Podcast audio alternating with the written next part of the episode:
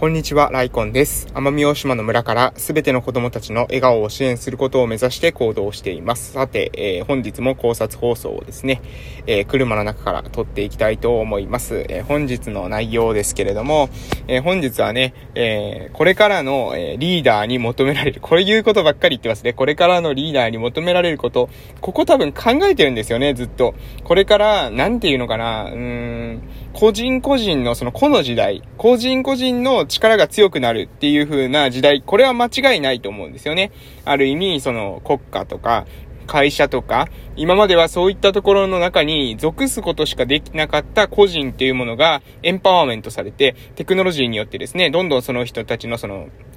力っていうものが、え、ビッグライトを当てたようにですね、大きくなって、個人の影響力が拡大して、え、個人のその存在というもの自体がですね、拡大して、えー、いきますので、え、なので、あの、個人個人がね、えー、なんていうかな、実力が今までの、えー、100倍とか、1000倍とか、もしくはもう1万倍、100億倍、えー、出せるような時代になってくると思います。もちろんね、その個人個人の能力が、えー、あるもしくは魅力的なキャラクターっていうことが大事だとは思うんですけれども、でも、それが今まで、たとえね、その、うん、あの、個人のパ、実力があったり、えー、魅力的なキャラクターであったとしても、もう物理的な制約で、ある程度のところまでしかリーチできなかったり、自分の言葉を届けることができなかったり、えー、した人、その考え方っていうもの届けることができなかったっていう人たちが、だんだんだんだんね、もう、あの、メディア、メディアがもう、えー、マスメディアからだんだんですね、もう個人のメディアに移ってますよね。こうやって音声配信できるのも、えー、昔だったらね、ちょっととてもじゃないけど考えられなかったことなんじゃないかなと思います。で、えー、こういった時代、個人がエンパワーメントされるから、個人個人の時代だっていう風になるかというと、私はですね、もう完全な個人の時代になるっていうことはないと思っています。で、なぜ、え完全なその個人、完全な個人だけの、え時代になることはないという風に私が考えているのかというと、えそれはですね、えー、うん、まあ、要するに、え個人で、できる。本当はね、個人でできるかもしれないけれども、それでもね、人間というものは、えー、完全に、えー、孤立、孤独というものには、えー、耐えられないように、現在はですね、まだ、現状はまだ、えー、そこまで、えー、至ってないんじゃないかなと思います。要するに、孤独に人間というものは耐えられない。だから、えー、コミュニティを作ったり、え自分と同じような考えを持つ人たちに、え囲まれていたいというふうに思うようになるんじゃないかなと思います。そしてこれが今まではただ、えー、生まれた国が一緒だったとか、えー、ただ、えー、遅延があった、親戚であった。えこういった条件だけで、え今までは、今までの時代はですね、え自分のそのコミュニティというものが決まってましたけれども、今、えまあ、要するに、えあなたの何ですか、えあなたという人間のもうハードウェアですね。ハードウェア、が、側ですね、側。あなたの側が、まあ、えー、つながりというものを規定していた。この村に生まれたから、まあ、この村の、えー、人、この集落に生まれたからこの集落の人みたいな感じで、どこに生まれたのか、もう自分が存在した瞬間に、その存在の時に決まっていたハードウェアで、えー、あなたがもう規定されていた。あなたのコミュニティも規定されていた。この集落に生まれたからあの集落の人とは仲が悪いとか、えー、そういった風になっていたということですね。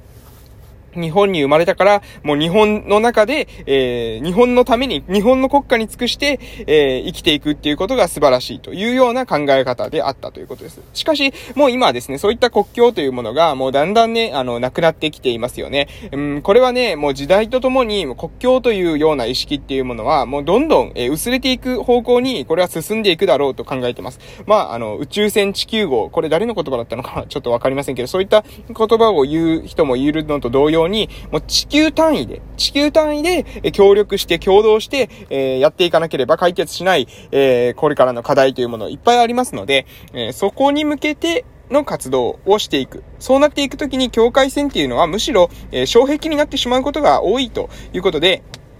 そういったものっていうのはね、あの、今までもね、本当はなかったんですよ。境界なんてなかったんですけど、私たちが生み出した、その国境とかね、境界とか、地球には線は本当は引かれてませんからね。えー、それに私たちがなんとなく、えー、自分たちの概念の中で生み出したそういった国境、えー、こういったものは、まあ、だんだん撤廃されていくだろうと思います。少し話が飛躍しましたけれども、あのす、すごいずれちゃったんですけれども、そういったテクノロジーの時代、個人の力が、えー、広がっていく。けれども、でも人間というものはコミュニティを求めるんじゃないかという時代においてですね、時代において、えー、リーダーたるべき人はですね、どういったえー、人格を備えるべきなのか、どういったスキルを備えるべきなのかっていうことをね、えよく考えます。それはなぜかというと、え個人個人の能力が高くなっているのであれば、ある意味ですね、別に、あのー、リーダーがその束ねて、集団にすることによって力を生む必要はないんですよ。個人で能力が高ければ、その個人の力っていうものを、えー、ビッグライトで大きくすれば、それだけでね、あのー、力っていうのは増幅しますので、えそこに対してまた、え集団を組んでいくっていうことは、あまりですね、別に、えしなくてもいいんですね。してもしなくてもいい。ここがポイントです。昔は、ある意味、獲物を狩るときに、一人では狩れなかったわけですよ。一人では狩れなかったわけです。しかし、それがですね、テクノロジーが進んでいって、まあ、例えば銃が出てきた。そうすると、一人で狩ることができるようになったんですよね。じゃあ、一人で狩ることができるようになったんだったら、なぜ周りの人と組む必要があるのかということなんです。で、えここはですね、えー、少し考えてほしいんですけども、えー、わざわざ、本当はね、人と組む必要はない。けれども、人と組んでいる。なぜ人はと、え、組むのか。えー、そこはですね、そこの答えというのは私は組みたいから組むというのが本質だと思います。その人とつるみたいからつるんでいる。それ以外の目的ではですね、別につるむ理由がありませんので、一切ね。あの、自分、個人で達成することもできるわけです。個人で獲物を取ることできるわけです。けれども、なぜその人たちと一緒に何かを追いかけるのか。それは、その人たちと一緒に追いかけたいから追いかけているというのが答えだというふうに私は思っています。じゃあその時に求められるリーダーの資質というのはこれ何かというと、もう、えー、今のからですね、考えていただければわかるかと思いますけれども、組みたいなと思わせるリーダーですね。この人とつるみたい。この人と一緒に仕事がしたい。そういう風に思わせるリーダーが、これからの時代のリーダーになるんじゃないかなと思います。なんかですね、リーダーというと、まあ、スーパーマンみたいな、何でもかんでもできる能力者みたいな感じの人だと思いますけど、あなたがじゃあまあ逆に考えてみてください。あなたがこの人とつるみたいなって思う人ってどういう人ですかね？その何でもできるスーパーマンみたいな人とつるみたいと思いますかね？そしたら、ある意味、自分はずっと劣等感にさらされることになるかもしれませんね。あの、その人とつるんでいると、自分がいつも足を引っ張るみたいな。えー、その、〇〇さんはスーパーマンで何もミスをしないけれども、自分が常に、えー、足を引っ張っているみたいな時に、その人に、といることが、うん、よかったよかったって本当になるんでしょうかね？うーん、もしかしたらそういう、あの、何ですか、スーパーマンみたいな人は、うん、依存したい人えー、自分の力では何もしたくなくて、もうただただですね、もう寄生虫のように寄生していきたいという人に関しては、そういったそのすごい、えー、生命エネルギーみたいなのを放っている人、スーパーマンに、えー、寄生していくっていうことをするのかもしれませんけれども、そうじゃなくて、まあ、自立した個人ですね。自分の、その、足で立っていきたい。自分の人生は自分で切り開いていきたいという人にとっては、そういった人とは一緒に仕事をしたいというふうにならないんじゃないかなと思うんですよね。それよりも、この人と一緒にやりたいっていうのはね、どういった特徴なんでしょうね。えー、ここが言語化できると、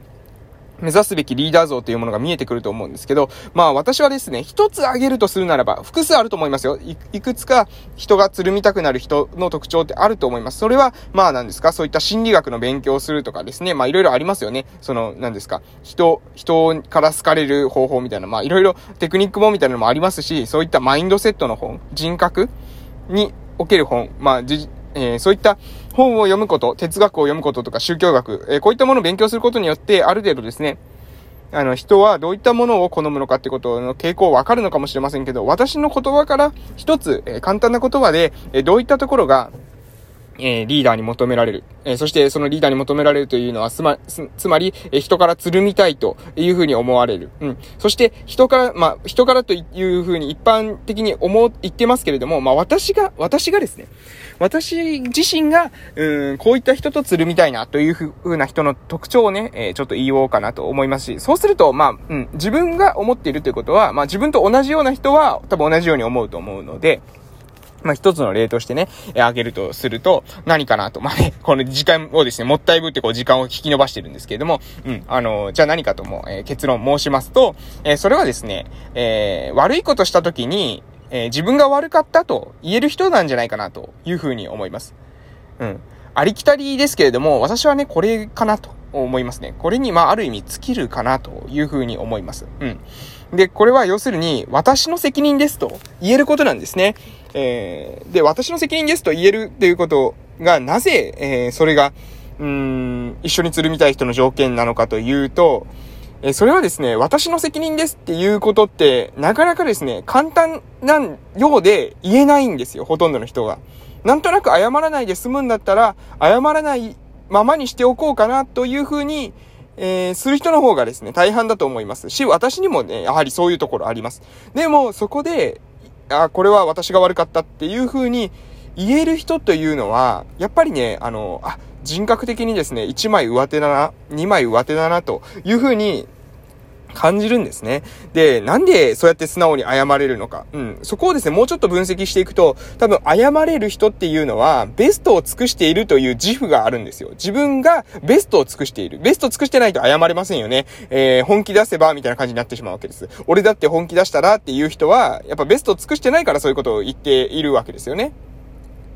でも、えー、その人、あの、謝れる人っていうのは自分のベストをまず尽くしている。自分はベストを尽くした。うん。